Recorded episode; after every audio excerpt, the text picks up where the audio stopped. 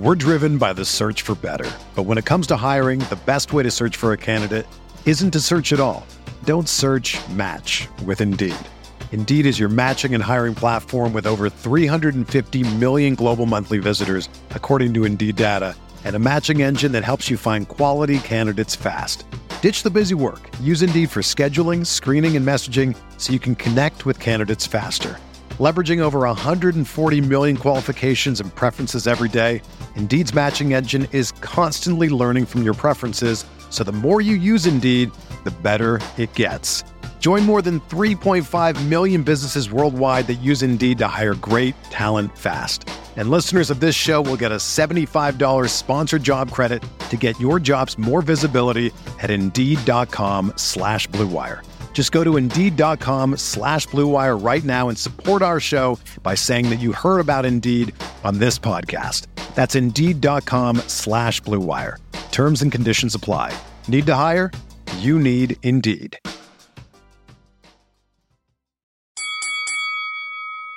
We're here.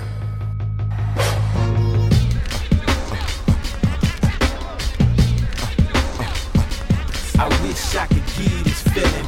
I wish I could keep feeling. Everyone, I want to tell you about Blue Wire Hustle, a brand new program where you can host your very own podcast here at Blue Wire. Hustle was created to give everyone the opportunity to take your podcast to the next level. Or if you want to host a podcast and just don't know where to start, Hustle is a perfect place for you. As part of the program, you'll receive personal cover art, Q&As with Blue Wire's top podcasters, access to our community Discord, and an e-learning course full of tips and tricks. And on top of that, we'll be able to get your show pushed on Apple, Spotify, Google, Stitcher, and all other listening platforms. And the best part is you can get all of this for only $15 a month, the same rate as any other hosting site would charge you for just for the initial setup.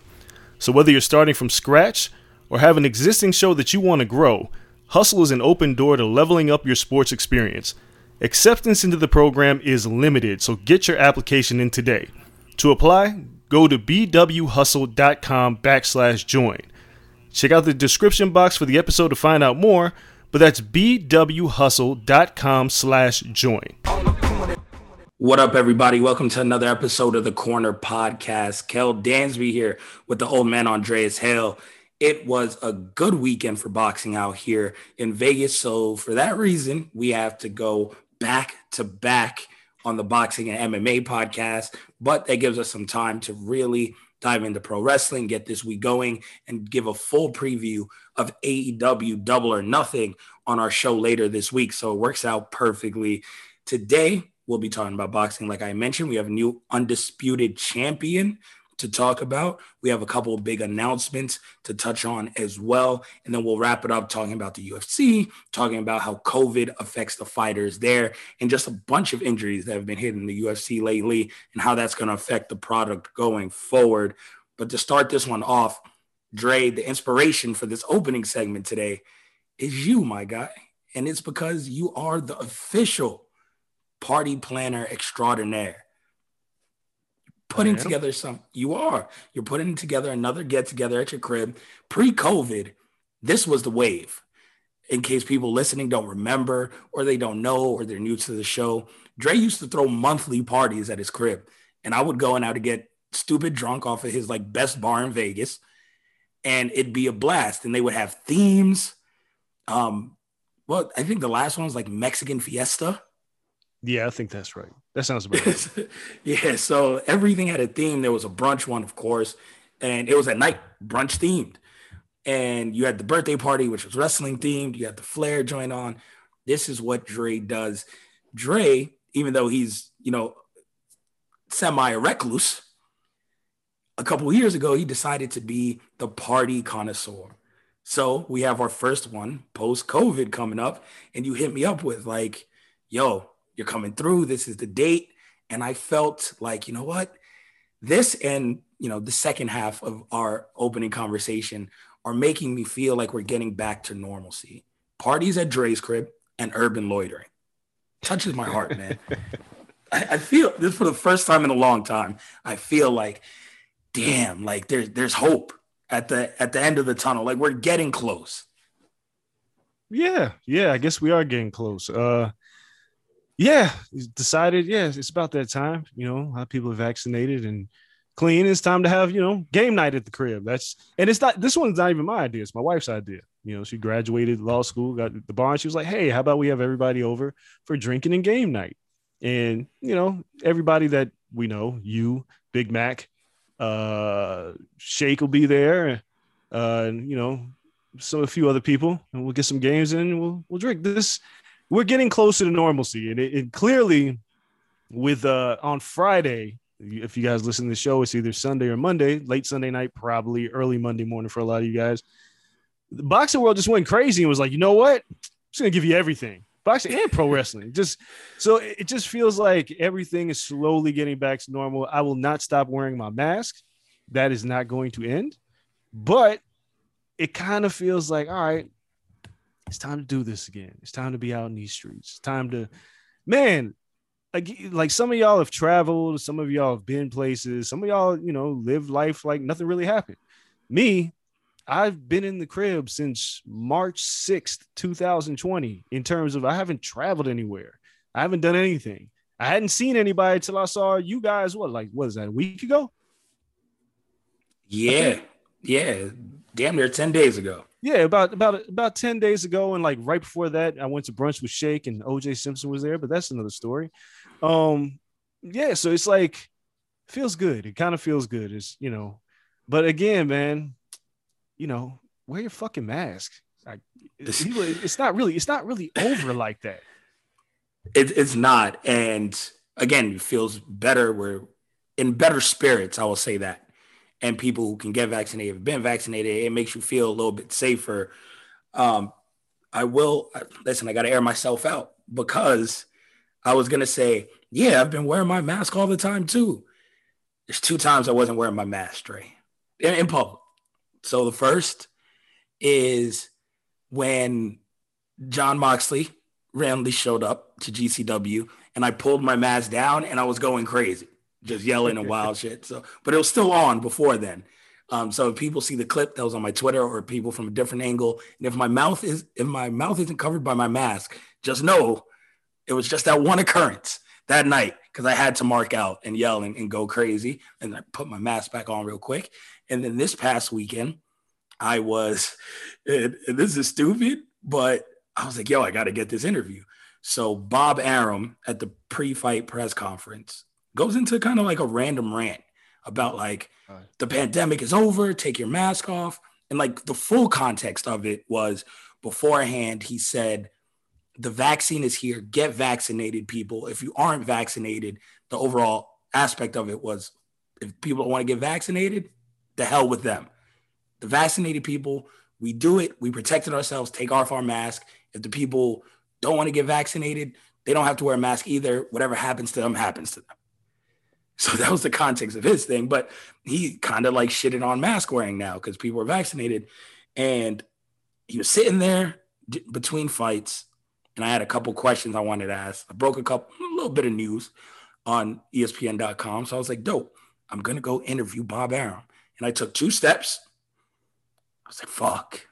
I took my mask off, put it in my pocket, took the rest of the steps, shook his hand, sat down, and asked him the questions. I was like, I ain't gonna fuck up this interview by him saying, kid, why you got your mask on? And going off on a tangent.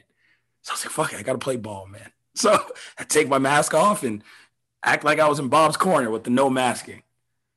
So I sold out. I sold out to the man, but I got the interview. Well, this is journalism 101. Do what the hell you gotta do to get the interview. Well, don't die. I'm not gonna die. I'm double vaxxed up. And so is Bob. But it's the principle of it. That I wore my mask the entire time at the fights. Ringside, everything, wear my mask. I looked at Bob, I was like, I ain't gonna fuck up this interview, man. I took off the mask and put it in my pocket. Good. So, listen, sometimes you gotta do what you gotta do. But people, be better than me. Don't be me, be better than me. So I can't be a hypocrite. I took off my mask a couple of times, probably when I shouldn't. But the other thing I wanna touch on with this party planning extraordinaire, we always talk about your drinks, right? Because I know the bar is crazy now because you've been going to Costco all the damn time during COVID. Costco and Total Wine, baby. That's all I do. Just nothing but fanciness. So I can't wait to see what new drinks you have there. But the thing you hit me up about was, yo, here's the lineup of games we're going to have at game night. And we never really discussed game night because everyone has game night. And you went down the list of games, and I'll pull people up. I'll pull it up right now so I can tell people what they are, because you hit me out of the blue. One, your first question, which I feel like is standard black people question, yes, is you play spades and or dominoes. And your answer was? I definitely play dominoes. I don't play spades with real spades players. This is so weird. Because there's always caveats. It's like, yo, do you know how to play spades? Yeah, I know how to play spades. Do you play spades? Not with real ass players, because people take that shit like a pro sport. Yes. No, and if I like renege or I count the wrong amount of book, no, people be on my head. So I refuse now. No, we'll kill you. I am not playing spades with real spades players. Like, we'll play this shit for fun.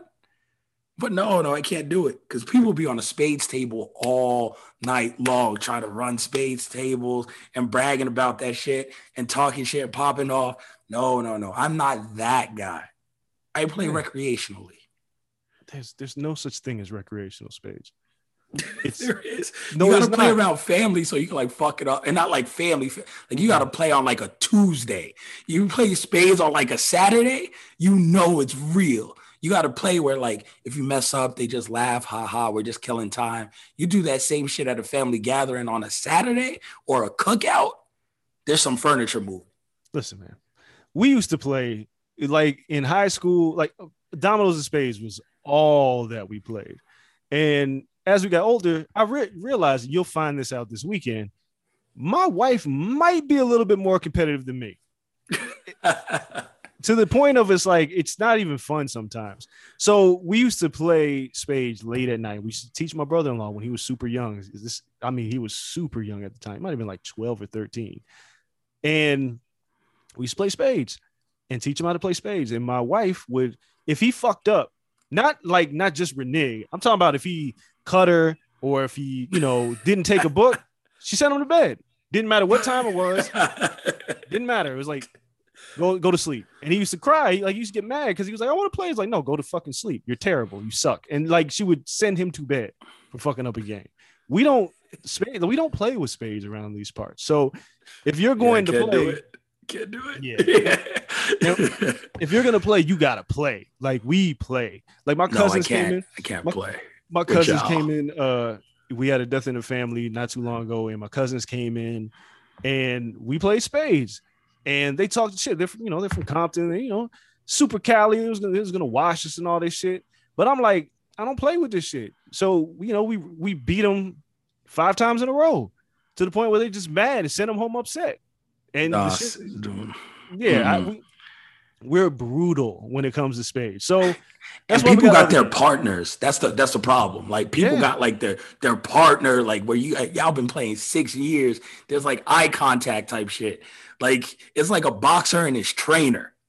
Yeah. Like, you know what's going on before it happens. And people, they look at you, they look at their hand, they look at you, and you be like, yeah, we got this. Like, I don't have that communication. Like, if your wife's your partner, that's great. My wife, Elena, does not know how to play spades. I don't think it was like part of the culture. So, and we've never really had time to like sit down and like have her learn how to play spades. She just learned how to play Phase 10 the other day. She's like playing it on her phone all the time. Maybe like spades is the next frontier. But even then, she's not a shit talker. So like, she wouldn't play the right way in a party atmosphere anyway. If it's like going to play a pickup basketball game and someone learned how to play in a rec center. Like, it's a different atmosphere. So yeah, she doesn't know how to play spades. So I don't have a consistent partner. It's all bad. So I'm staying away from your spades table. All right. Off rip. I play bones. I get down at dominoes. I showed the wife how to play dominoes too. She's pretty good now. Like, I showed her how to play that in pool, but I'm Puerto Rican. It's what we do. If you're from an island anywhere, you play dominoes. I played dominoes with a bunch of Jamaicans once. That shit was crazy. Well, they'll kill you. Oh, it's such a spirited game when they play. But yeah, no, I play dominoes easy money on the dominoes. And then you gave me a couple other games that are classic games on the list. And this is where I started to be like, okay, you hit me with the spades and dominoes first. I was like, this party gonna be a little crazy. And then you hit me up, but we also have Uno and Taboo. Yes. Now you're speaking my language. One, I've lost one game of Taboo in my life. No. I mean, you might as well be my partner. Well, but if you're not my partner, you're gonna lose. It's probably gonna be the men against the women. So that's fair. Oh yeah, so we're running them out the building. That's easy money. That's light work. So yeah, no, I don't lose games of Taboo. So that's easy. And then Uno, I purposely saved this question for the show because Uno is one of those games, much like Monopoly, where you go in and be like, yo, what's the house rules? Yeah. Because that determines if I'm playing or not. Do you play Uno the right way? And I ain't talking about the shit on the box. Do you play Uno the right way or the wrong way? So full disclaimer, I don't really play Uno. Okay.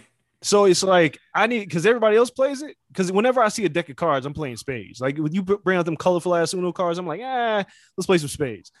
So I don't know what the right or wrong way. I just know that I feel like whenever we played Uno and then we played with somebody else, it's some other fucking rules. And I'm like, wait a minute. It's always different. So the rules will get determined by a democracy at this house party because we have to figure out what the rules are. Because, yeah, I don't have house rules when it comes to Uno. Every time I go somewhere, it's like some different shit.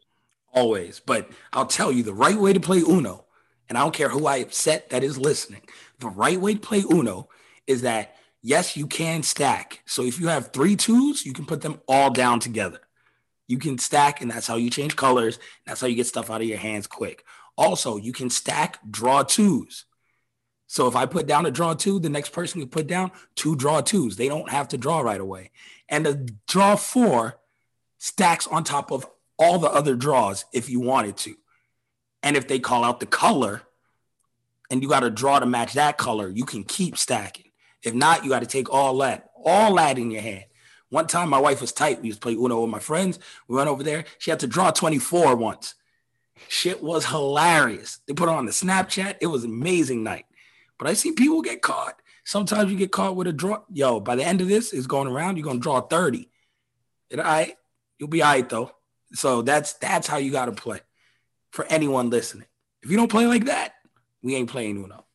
I'm an Uno snob, and I only play by hood rules. Monopoly too. Monopolies. You gotta put the money in free parking, fam. Yeah, well, yeah, you have to. That's the rule. But some people don't. Monopoly's like put money in free parking. It's just a never-ending fucking game.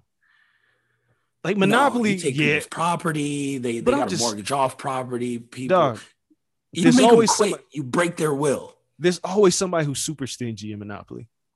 They won't trade you shit, won't give up shit. It's like, hey, man, give up them fucking purple shits, man. Like, nobody has anything. I hate Monopoly because the length of time it takes to play a full game of Monopoly is just absurd. Oh, yeah, but if you got 5-6 people playing, you start flying by the middle of it, but you got to be drinking while playing it. People playing sober Monopoly, like, I haven't done that since I was like, 16. Anytime after 16, I play Monopoly, I'm drinking. And it makes the game so much better. Because then you really got to pay attention to the bank because the banker really start robbing you if they're like sober and you're drunk. So it makes it like a real good game after that. So that's my suggestion for anyone looking to play Monopoly as an adult. Don't drink at 16 like I did, kids. We cannot advocate that on this show. So your go-to game then for game night, if you had to have one go-to game, what are you playing? It's always spades. Always spades. It's always spades. It's always spades when it's with my wife, but I'm a big dominoes player as well. So those are my two. Oh, so you set me up for your games of choice. It's my fucking house. What do you expect? Okay. I mean, listen, I can't be mad at it. My go-to game, like, and again, I said I crush Taboo. That's easy though. That's light work. So that can't be my go-to game because that don't get fun. People lose, they quit. My go-to game, really, because I'm not very good at it, I fuck with charades. Really? Yeah, I fuck with charades tough, but it has to be like a good theme of charades. Like, I don't want like overall charades. Like, I used to, don't laugh at me, but I had a Friends one, which was really dope. No, but like when they're like themed where like everyone watches, like you can give me like a pro wrestling charades game. Okay. And we'll have a fucking blast. So like someone's Ric Flair strutting the next joint. You got to do the Ravishing Rick Rude. Like, you know, it makes it real fun when it's like specifically themed. So charades is my joint when it's like specific like that. That's my go-to game. And if there's any Islanders out here, specifically my West Indian, Jamaican folk, Ludo is also a game that I played all the time in New York. And that shit is incredible. I don't know how to explain it. If you Google Ludo, it is a Jamaican West Indian board game. They swagger jacked it and gentrified it, and it's the game Sorry. Have you ever played the board game Sorry? Of course. Yeah, that's Ludo, but you know, folks done took it and it was like, yo, we created this game named Sorry. No, that shit is Ludo, and they play it with like Heineken bottle caps and dice, and the boards look bananas, and it's so much fun. It's a little bit more complicated than Sorry, but the general premise is the same, and people be going crazy over Ludo. So Ludo's is my game, and drinking Heinekens, and the old, you know, just Jamaican dudes be crazy, dreaded up with their locks dumb long. They be smoking weed, jerk chicken. I be drinking. It's a blast to play that shit at summer barbecues in New York. So if you know, you know. Ludo's also dope. But we'll report back next week after I'm going to take a crash course this week. Me and the wife are going to sit down. We're going to download the app, and we're going to play nothing but spades for a week. And I'm going to try to get comfortable enough and to play competitively at your crib. And it's good. I just can't be your partner during spades. No, like, so if the wife goes to the kitchen, because, again, people, we talk about this all the time. Dre's wife throws down in the kitchen for these events. She'll cook mad food, which is weird because Dre doesn't like really mess with leftovers. So I'll leave their crib with like 3 plates. I have no coof. Like, I don't care. Like, yeah, nah, I'm out of here. I'm like, bro, man. Like, yeah, what? Yep. All this mine. All right. Love y'all. But so occasionally she gets caught up. She got something in the oven. She might have to bounce. Yeah. I can't be your spades partner. No, you can't do it. I'll wait. I'll wait for my wife to come back and say, hey, so yeah, come back. Don't leave me with this motherfucker. Yeah. We play any other game. I can't be spades. So before, you know what? Fuck it. Let's take our break now. When we come back, we have more to talk about because it's going to be a crazy summer here in Vegas. I got to tell you about the urban loitering that I saw, and it's back in full effect. I was so proud of this weekend. And then we got to talk about all the announcements and everything for this upcoming year and talk about the boxing event that went down. So you guys don't go anywhere. We'll be right back after this. The economy is made up of real people doing real stuff, and it affects everything, which you obviously know since you're a real person doing real stuff. Marketplace is here to help you get smart about everything beyond the what of the day's business and economic news. We dig into the how and the why with the real people driving our economy. From big tech and interest rates to small businesses and what's happening at the Fed, Marketplace breaks it all down so you don't have to. Listen to Marketplace wherever you get your podcasts.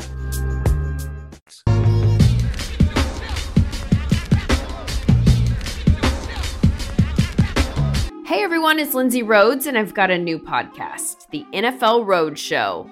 fun and kind of nerdy conversation about the NFL every Monday, Wednesday, and Friday. I've got some amazing guests that are joining me. I'll be breaking the huddle with the top stories, previewing games. We'll get you set for the weekend fantasy with our Fantasy Friday episodes, and we'll answer some of your questions as well. So subscribe to the NFL Roadshow on Apple Podcasts, Spotify, or wherever you get your podcasts.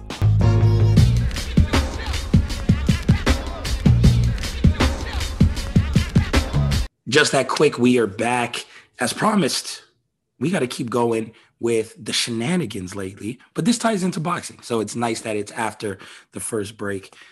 I was covering Ramirez-Taylor, undisputed fight here in Las Vegas. It was good to be there. It was the first time I left the bubble at Top Rank. The fans were crazy. They were loud. A lot of Ramirez fans there. The Scottish fans, there was a couple Scottish fans. It would have been crazy, you know, sans pandemic, for that to be in the MGM, because the Scottish fans would have had half of it. The Mexican fans would have had the other half. The shit would have been nuts. But it was still a great atmosphere. We'll talk about the fight itself a little later. But Dre, afterwards, the best thing about it being in the Virgin Hotel, it used to be the Hard Rock Hotel here in Vegas, is that the theater, which is now just the theater, used to be the Joint and had all the hood concerts. I miss those. But the theater is connected to the hotel. So right after the fight, everyone was drunk. And like they do at the MGM, everyone spilled into the lobby, spilled into the bar.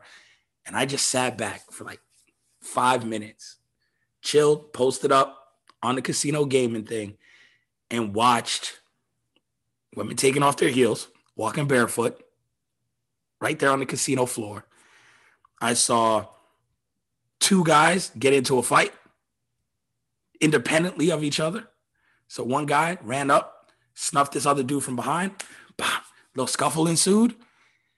Security came, broke it up. The other one was an even better fight because they were both drunk and they couldn't even throw punches.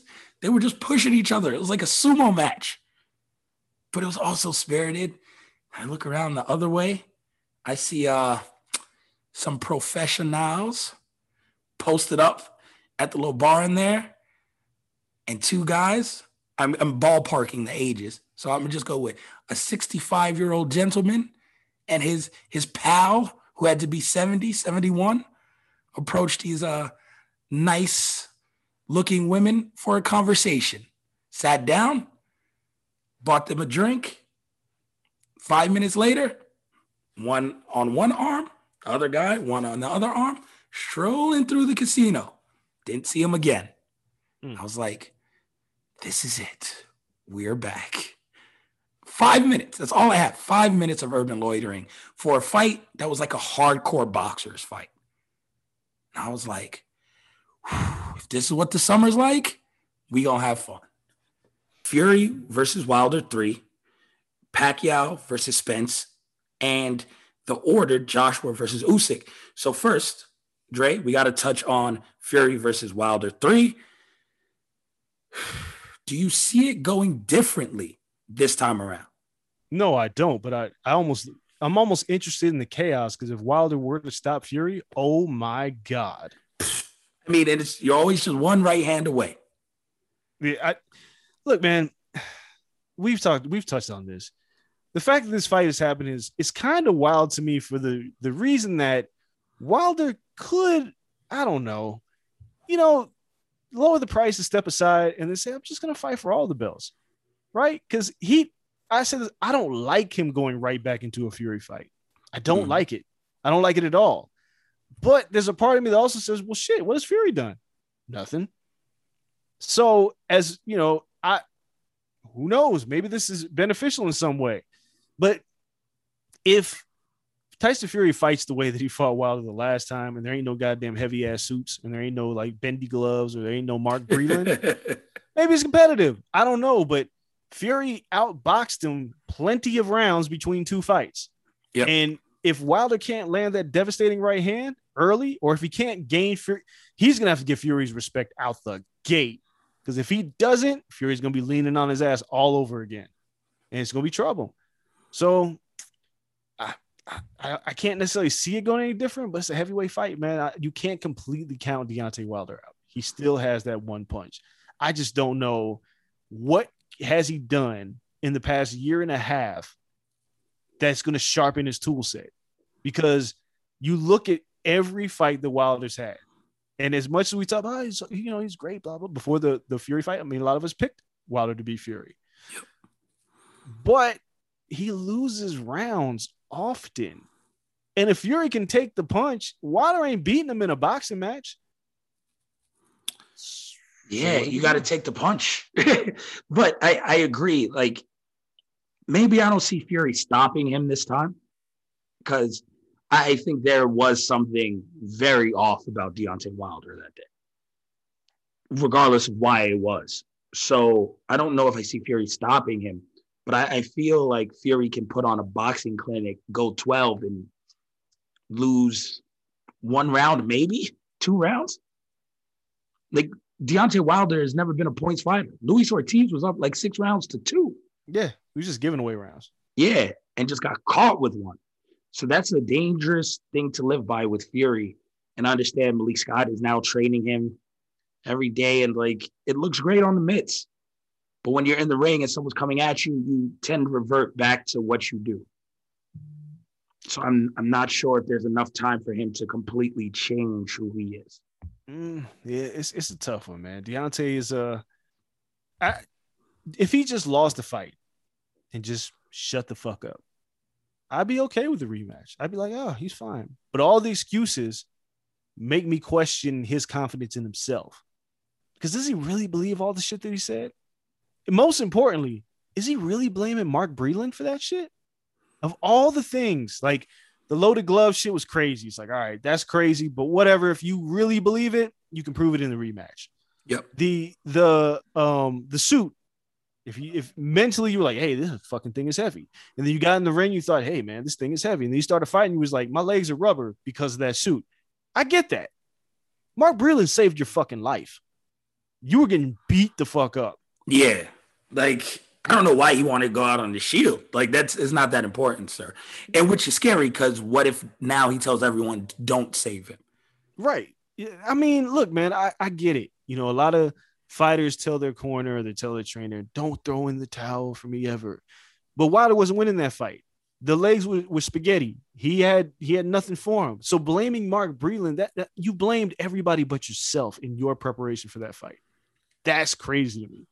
That's your own ego. That's your own confidence that's being put into question. And you know what Tyson Fury's not short on? Confidence. Yeah, he's scared. You're not intimidating him. Ego him. Yeah, you can't out-ego Tyson Fury. So this rematch happening when it's going to happen, it's going to be a big fight. Somebody asked me, is this fight bigger than McGregor Poirier? No, it's not. No, I think there's a lot of interest that's gone up in smoke because of the way that Fury dominated Deontay in that second fight. I think there's those Irishmen from McGregor, that shit ain't going to change. They're coming out. So I think that'll be a bigger fight. I agree. And then a couple of weeks later, almost a month later, Pacquiao Spence. I'm shocked. Hey, I'm shocked. I don't know. It's dangerous. Like, Manny hasn't fought in 2 years. You don't get younger. You don't get... Theoretically, you don't get faster and stronger as you grow in age, right? LeBron has slowed down. Tom Brady's winning championships. He's slowed down. Like, you got to change things. Pitchers don't throw harder into their 40s. Manny has made a career of defying logic, right? You go from 106 pounds to 154 as a champion. No one does that, and carrying power throughout. He's made a career of doing these things. I think this might be too much. And Spence isn't a normal 147. He ain't Bud, who, again, is a killer in his own right, but he's not Bud who came up 140, 135 at a point. Like, Bud's frame is even kind of small for 147. Spence could fight at 160. This is a tough fight. Yeah. I don't know how Manny wins this one. I mean, look, I'll never count Manny out, but you know, I didn't think this fight was going to get made because I didn't believe that his team would allow this. Somebody asked me this a while back. They were like, you think Pacquiao fights Spence? And I was like, no, but not because of Manny Pacquiao. I think if you ask Manny, he'll fight fucking anybody. He's not fighting for money. He's fighting for legacy. Yep. And if he looks at it and he's like, well, I can fight Mikey Garcia or I can fight Errol Spence. I'll fight Errol Spence. Mikey Garcia does nothing for my legacy at this point at all. I can make a lot of money if I fought in Saudi Arabia, but I got money. I make a lot of money fighting Errol Spence, and I can add to my legacy. Because the one thing that Manny Pacquiao does is he never backs down. He's going to fight. And if he goes out on the shield, you know what we can say? That motherfucker fought everybody. While Floyd Mayweather's out here getting ready to fight Logan Paul and fought Conor McGregor, Manny Pacquiao beat two young champions. Let's just say he beat Errol Spence. He'll have beaten two young champions that Floyd Mayweather wouldn't have fought. And then we got to start having a conversation. If Manny Pacquiao were to beat Errol Spence, we got to have a conversation. Oh, then he fights Bud Crawford. At that point, you make Manny versus Bud, and Manny wins that. He go right off to the sunset. But if let's just say, even if he didn't beat Bud, if he were to beat Errol Spence Jr. at 42 years old, some people would say like, "Oh, this is because of the car accident." Nah, you can say whatever you want. We just saw Errol fight. Yeah, and he looked good. He looked great. If a 42-year-old undersized Manny Pacquiao were to beat another young, he just beat Keith Thurman. He were to beat another young lion and Errol Spence Jr. He's got, all right, I'm going to preface it with this. I'm going to divert just a little bit. The Four Kings docuseries comes out on Showtime in a couple weeks. I have an advanced screening. I've watched 3 episodes so far. It is fucking incredible. It is amazing. I highly suggest to anybody who loves boxing, watch that series. They start talking about Roberto Duran's career. And if Roberto Duran started out house on fire, hands of stone, beat Sugar Ray Leonard the first time, lost the no-miles fight, which if anybody knows the story, Sugar Ray's a fucking dick. And you'll see it in this documentary too. I've read his book. His book paints him out to be his dick. But this docuseries makes it even worse. Sugar Ray Leonard immediately baits him into a rematch, but knowing that Roberto Duran gained a lot of weight between fights, and they had the rematch like 8 weeks or something crazy like that, if I remember, like 3 months. It was a really short training camp. Duran had to come down from 200 pounds to fight at 47. And when that happened, Sugar Ray, he won. Duran's body kind of shut down on him. He quit. Yep. Now, after this, Duran fought a bunch of mediocre fights. A bunch of them. He didn't look good. He lost like bums and people. He lost to somebody like Pacquiao lost to Jeff Horn. But then Duran caught a second win and became a killer again. This is very similar to what Manny Pacquiao is doing. Manny Pacquiao had this lull between getting knocked out by Marquez. Like he beat Jesse Vargas, but that wasn't terribly exciting. Yeah. And the Floyd Mayweather fight, obviously, that wasn't Manny Pacquiao in the ring. Even though I still think he would have lost, that was the Manny Pacquiao that we expected. But then something clicked, and Manny came back, and he looked like Manny Pacquiao again, beating Adrian Broner the way he did, beating Keith Thurman the way he did, fighting Errol Spence. He's caught a second win. Yes, he lost to Floyd Mayweather, but that fucking resume, if he were to be Errol Spence, think about it. He beat Marco Antonio Barrera, Eric Morales, Miguel Cotto, Oscar De La Hoya, Antonio Margarito, Ricky Hatton, Errol Spence, Keith Thurman. What the fuck? Yeah, it's 10, 11 top 10 pound for pound guys on a resume? That portfolio is absurd. Morales, Barrera, and Marquez alone is incredible. Yeah, you could go to the hall off that. But then you add in, yes, you beat Oscar De La Hoya into retirement. You beat the shit out of him. You beat the shit out of Miguel Cotto. He didn't just win. He beat the shit out of Miguel Cotto. It was a hell of a fight, but he beat him. And then, shit happened. His marriage fell apart, and he was falling apart, and gambling, whatever the fuck was going on, and Manny found God and became a lot softer. But then for this act, this is like the Shawn Michaels second act. This is the Shawn Michaels. This is very Shawn Michaels comparable. This is special. There's no way you can knock him for taking this fight. There's people that are going to be like, it's dangerous. Yes, of course it is. But Manny's not here to play it safe. All he's got left is legacy. He's got money. There's nothing else for him to fight for. if he were to find a way to win this fight, yeah, we got to have a conversation. Because that's only boxing's only 8 division world champion and has this ridiculous resume of fighters from like everybody champion that Manny's beat is like about to be in an exhibition fight that, or fought. Floyd Mayweather, Marquez, Barrera, they're all like exhibition fights. Manny Pacquiao's 42 beating young champions. That's crazy. That's Tom Brady winning Super Bowls in Tampa type shit. Yeah, but you know, Tom Brady at least has a team. It's Manny by himself. Manny out here ain't got no team. It's him winning fights. No help. Freddie Roach can only do so much. And you know, Freddie's like, I don't want him to take this fight. Freddie Ben said that. I don't want him to fight Errol. Errol's too big and strong. Manny was like, fuck that. I'm fighting. I got to give that man credit. He's crazy. He deserves all the credit. And then Joshua Usyk, that's the fight that scares me most. For who? For the possibilities of a unification between Joshua and Fury. I think Joshua's too big for Usyk, flat out. I think so too, but Joshua, if he gets clipped, I don't like how he handles being in trouble. He only got, you know, he got clipped against Andy Ruiz, but Usyk don't hit against, like Ruiz. Against Klitschko too. Yeah, but he knocked him out. I like Usyk a lot. Don't get me wrong. So Usyk's a cruiserweight coming up to heavyweight.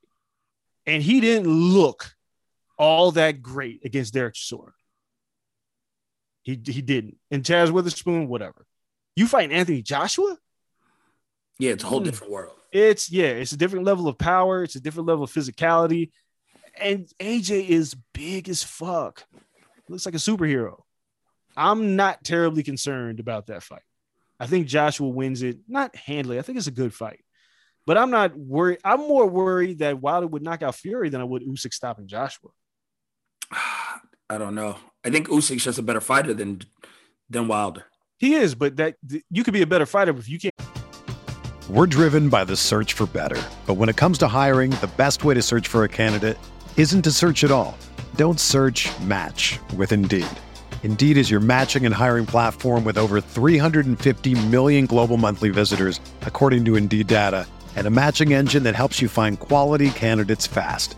Ditch the busy work. Use Indeed for scheduling, screening, and messaging so you can connect with candidates faster. Leveraging over 140 million qualifications and preferences every day, Indeed's matching engine is constantly learning from your preferences, so the more you use Indeed, the better it gets. Join more than 3.5 million businesses worldwide that use Indeed to hire great talent fast. And listeners of this show will get a $75 sponsored job credit to get your jobs more visibility at Indeed.com/Blue Wire. Just go to Indeed.com/Blue Wire right now and support our show by saying that you heard about Indeed on this podcast. That's Indeed.com/Blue Wire. Terms and conditions apply. Need to hire? You need Indeed. And hurt the man and gain his respect, you might be in trouble. Wilder at least has the equalizer. That even though 12 rounds, if Wilder's in the fight, we're all still holding our breath if he hits him. Yeah, because it's 36 minutes to just land that one punch. Yeah. And Fury got up once, but you don't get up every time. Nah, you don't. But Usyk is a hell of a fighter. He could show us something completely different. But coming up from cruiserweight and not looking incredible against Derek Chisora and not looking incredible against Witherspoon, and you're going to come in here and you're going to fight Anthony Joshua? That's a tough fight. It's a really tough fight. Definitely a tough fight.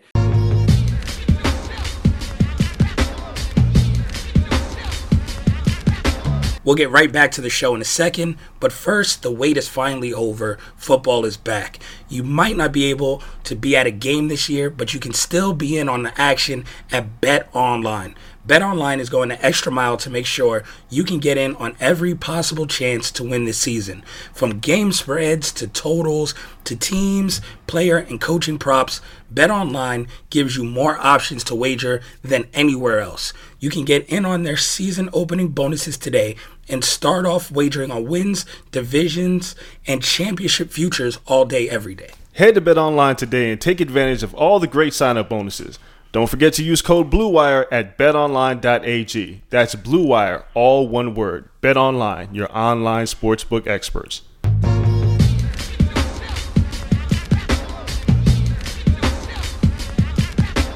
Let's wrap this up by talking about the UFC, which happened this weekend.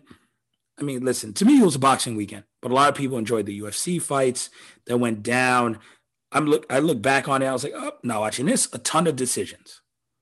Yeah, it wasn't the most fun card to watch. Yeah, it seems a little weird. I shout out to ESPN MMA team. I went, looked at their clips. I was like, got it. I understand what happened. First thing that jumped out to me is Shabazian lost again. Yeah, he just didn't look great, and it's really time to like up that hype train completely derailed. Derek Brunson, Hermanson. Yeah, it's time to take a step back. Yeah, like, definitely. Yeah, it was cool. You thought he was ready for that level of competition. He is not. Take the step back and let him fix some things that he's clearly missing. Also, looking through the card, Carla Esparza is the next fight that jumps out to me. I did not think Cookie Monster still had this in her. Yeah. So I was shocked. Listen, yeah, before this fight happens, Carla Esparza comes out, and I'm looking at Carla, and I'm like, Carla never looks like she wants to fight. She always comes out and just kind of looks like, what do I do again? Oh, yeah, a fight.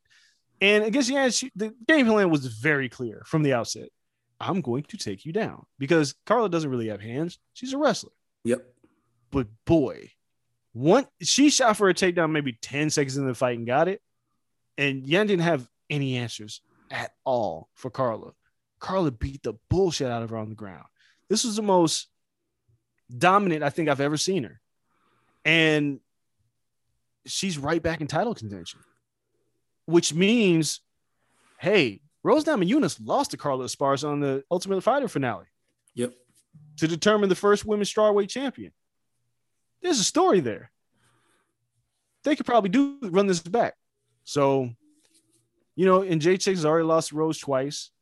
Weili Zhang's got some shit to figure out because she got knocked out. Carla Esparza could be next up.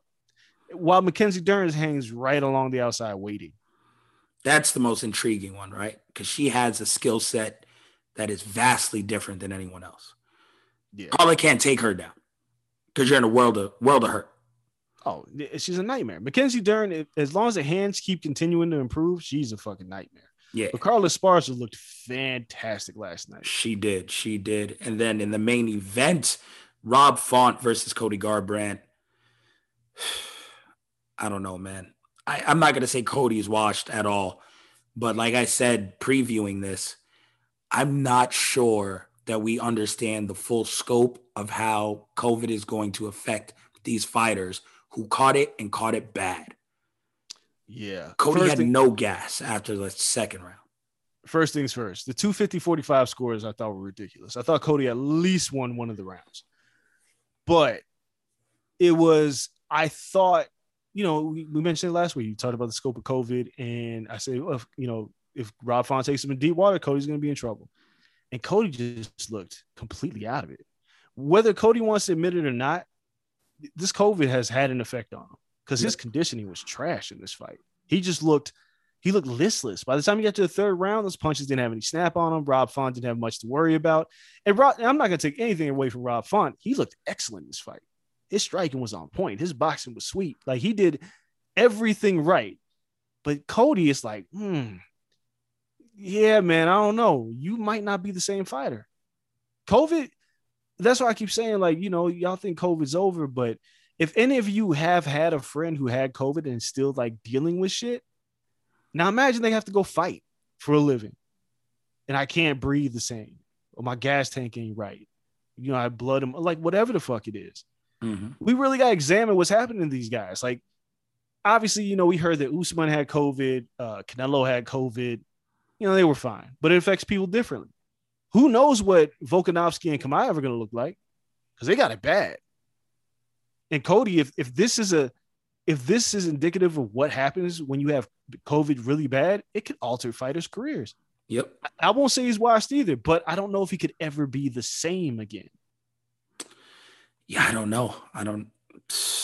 I'm not sure if any of the athletes who caught this are ever going to be, quote unquote, the same. It's scary. And in a sport where it's just you out there and they tell you to go fight for your life for 25 minutes, That's tough. That is a tough thing to do. So Cody's just the first that we've seen with this, and we're going to be feeling the ramifications of, you know, COVID for a long time. So that is interesting to see how it plays out. Then the UFC has another card this weekend. No, they don't. They're off this weekend. No, this weekend, it's not June 5th. They are off. Yeah, they are off. This weekend, that's why I'm doing game night. There's no UFC, and there's just the Devin Haney-Linares fight. And, well, there's also the Donaire fight. Oh, what a smart guy. Donaire fight should be during the day. Yeah, it's early in the day, but the Haney-Linares fight is the only fight worth watching on that entire card. So, yeah. Oh, I am excited then. Yeah, weekend off for us. Now, we need that weekend off because we explained during this episode that it's about to get crazy. So, no, we appreciate you guys for listening. It is fun chopping it up. Let us know, again, your favorite games from game night, and we'll make sure that we keep you guys up to date on how ours went. I'm downloading the Spades app on my phone right now. I'll have the wife do the same to see if we can go to Dre's crib and not embarrass ourselves during game night. We appreciate all of you for listening. Make sure you guys follow us on social media at @CornerPodcast_ on Twitter, at @CornerClub4Life on Instagram. Follow me at Kel Dansby, him at Andreas Hale on all platforms as well. Check out our other show, Wrestling with Stereotypes, on adfreeshows.com. Stay safe, stay Rona free, stay masked up like me when I'm not around Bob Arum. Make sure you guys enjoy your week. We'll be back talking wrestling on our next show, previewing AEW Double or Nothing. You don't want to miss that. But for right now, we're out. Peace.